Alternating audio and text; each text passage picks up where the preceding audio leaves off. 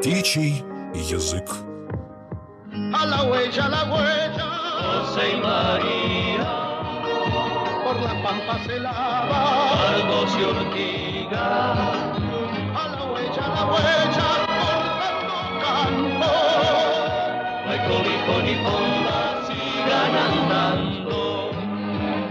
Здравствуйте. Я Чугуевский Владимир Владимирович. Я ветеринарный врач. Более уже 10 лет занимаюсь птицами. Лечением, кормлением, содержанием и так далее. Я вам расскажу о том, что нужно делать в тех или иных условиях, если вы вдруг нашли дикую птицу и хотите оказать ей помощь. Если вдруг птица залетела к вам в дом, и при этом она летает, то есть не чувствует какой-либо болезненности, какой-либо травмы, то есть травма, значит, она либо не ходит, хромает, либо не летает, то в этом случае вам нужно будет использовать подручные средства. Я чаще всего для ловли, ну там попугаев бывает, выпустили из клетки, чтобы поймать его чтобы посмотреть, зафиксировать, использую какие-нибудь подручные средства, что-нибудь полотенце наподобие такого. Я не думаю, что у кого-то дома окажется сачок для птиц, чтобы ловить. Поэтому приходится использовать полотенце.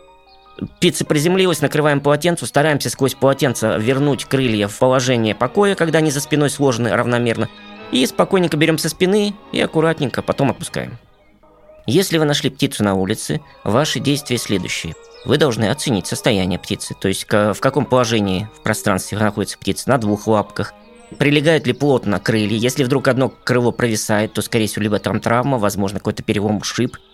Если птица от вас не убегает при приближении, это ненормально. Беря птицу в руки, относя куда-либо к врачу, либо оставляя себе, вы берете за нее ответственность.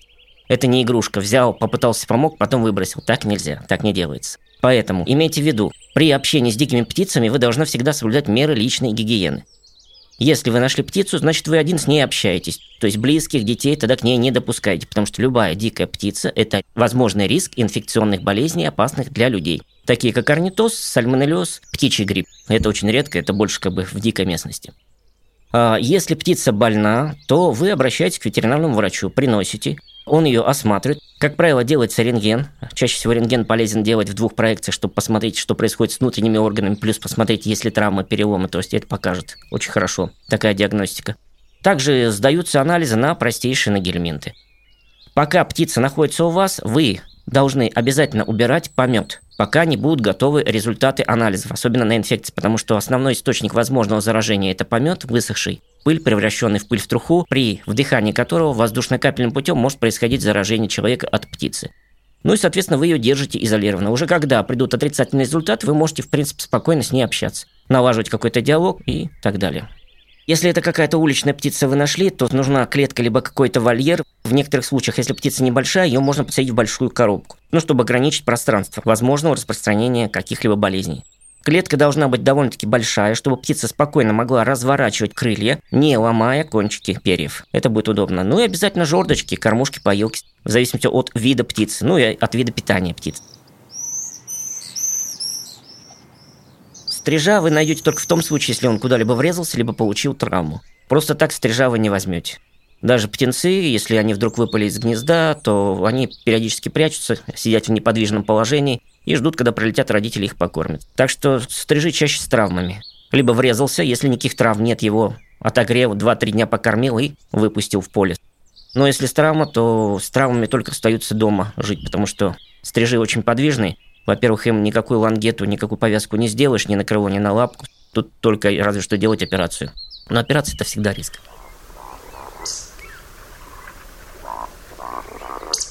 Мне на моей практике периодически приносили и вальшнепов, то есть подбирали, даже был один случай за мою практику, вальшнеп был с французской биркой. Там он был помечен, алюминиевая такая штучка на лапке была, и там было написано Париж и еще какие-то цифры. То есть перелетный вальшнеп из Парижа был.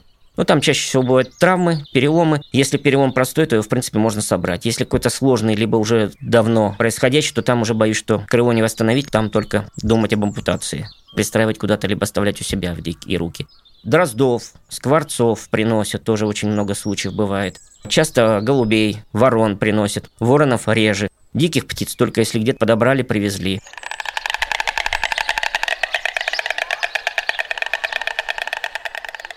Был даже случай, я когда в клинике работал, привозили аиста к нам. Поймали его в области, то есть был в плохом состоянии, мы даже его оставляли в стационар, выхаживали, выкармливали. Ну, все удалось довольно-таки Аист очень такая интересная птица. Ну и, в принципе, она тоже опасная. Один раз чуть не потерял глаз от этого аиста, потому что клюв у него мощный, жесть может пробить своим клювом. Ничего, выкормили, поставили на ноги, потом отдали его в один заказник, там он пожил-пожил и потом улетел, так что с ним все хорошо. Уток, бывает, приносили тоже. Редко мы приносили диких, подбирали, выхаживали, был перелом голени, срослось, отправили потом. В принципе, тоже выпустили. Всяких разных приносит птиц.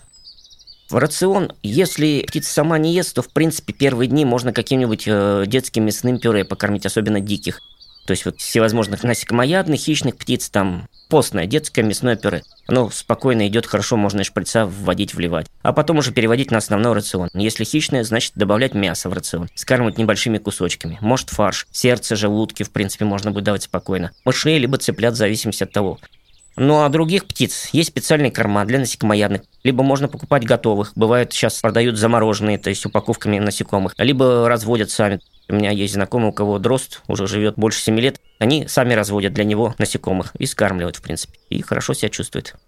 Но тут все зависит от ветклиники. Если в ветклинике есть свой стационар, либо там какой-то там типа гостиницы, но это очень редко, не везде есть. У нас, например, нет. Ко мне приносят на прием, я объясняю ситуацию, то есть говорю то-то, то-то, то-то. Если с птицей можно что-то сделать, мы это делаем.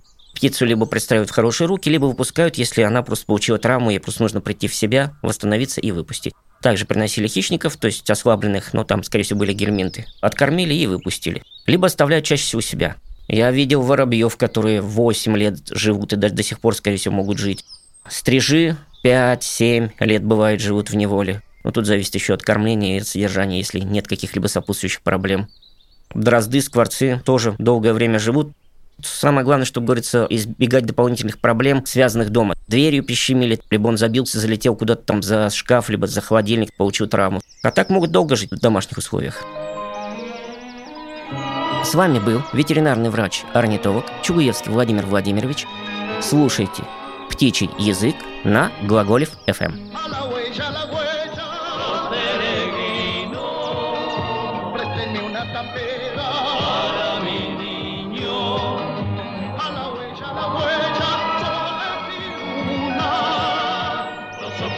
Almendra, piel de aceituna.